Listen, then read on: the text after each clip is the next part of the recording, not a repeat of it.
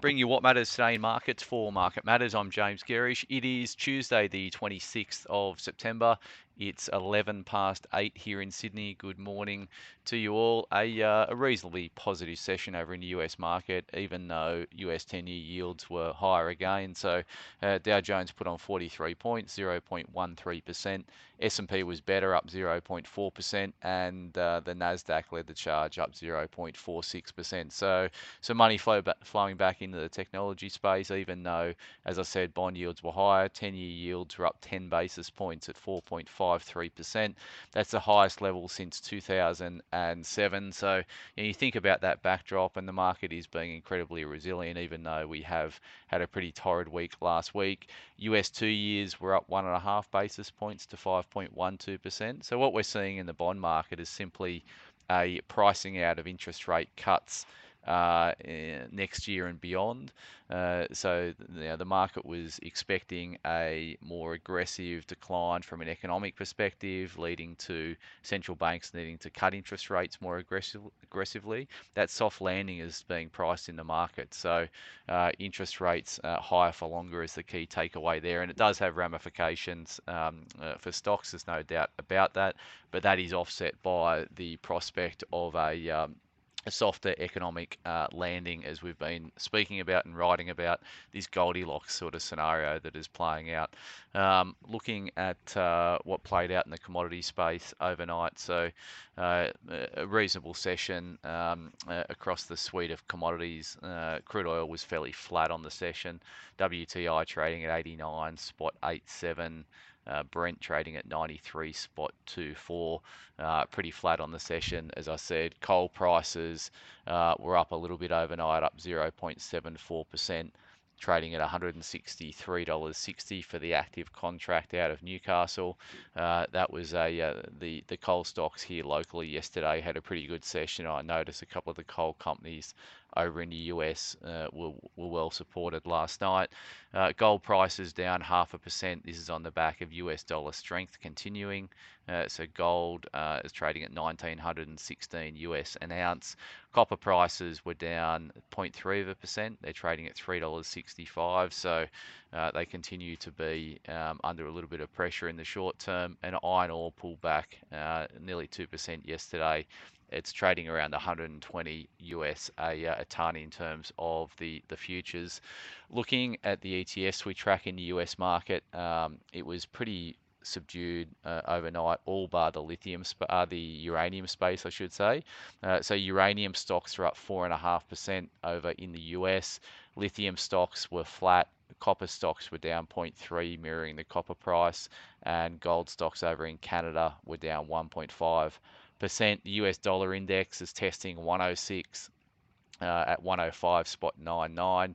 Uh, so that is up nearly 1% over the past uh, week uh, and is again right at the top of its uh, trading range. We've been talking about this trading range between uh, 100 to 106 in terms of the US dollar index. We're well and truly testing the upper extremity of that range, and that's put a bit of pressure in the Aussie dollar in the last 24 hours, which is trading at 64 spot 23. US BHP over in the US um, down a touch, so implying a slightly weaker open uh, here for BHP when things kick off this morning, and that's filtering into a SPI futures that are down seven points uh, on open or 0.10%. A couple of things catch my eye this morning. So uh, Star is out with a uh, equity raising, um, and they've priced that at 60 cents a share. Uh, so Star last traded at 75 cents a share, so a reasonably uh, deep discount in terms of the Star equity raise. This should get it's it's uh, aligned with um, uh, they've aligned this with a debt uh, raising as well.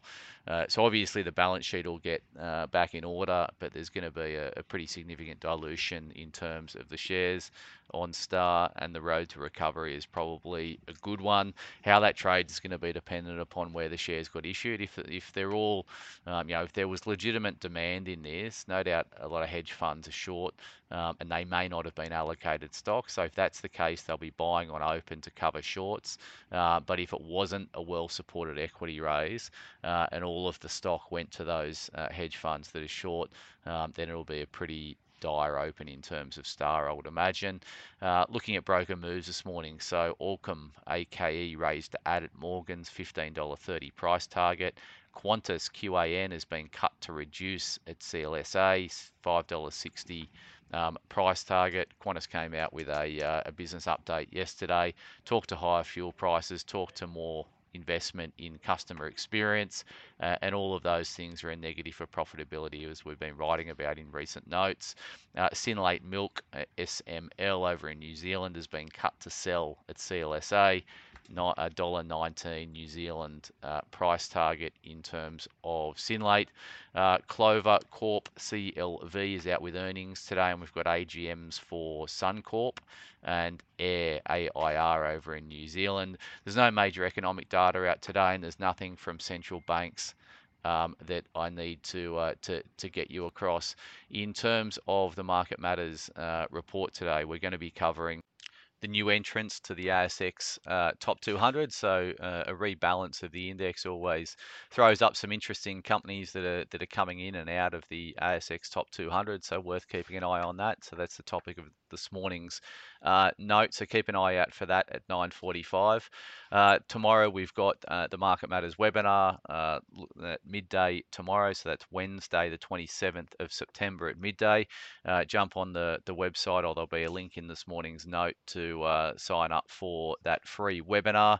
We're going to be focusing on some of the sectors that have been unloved in the last few months. Healthcare being one of those small caps uh, is, is, is an area of the market that's certainly been unloved.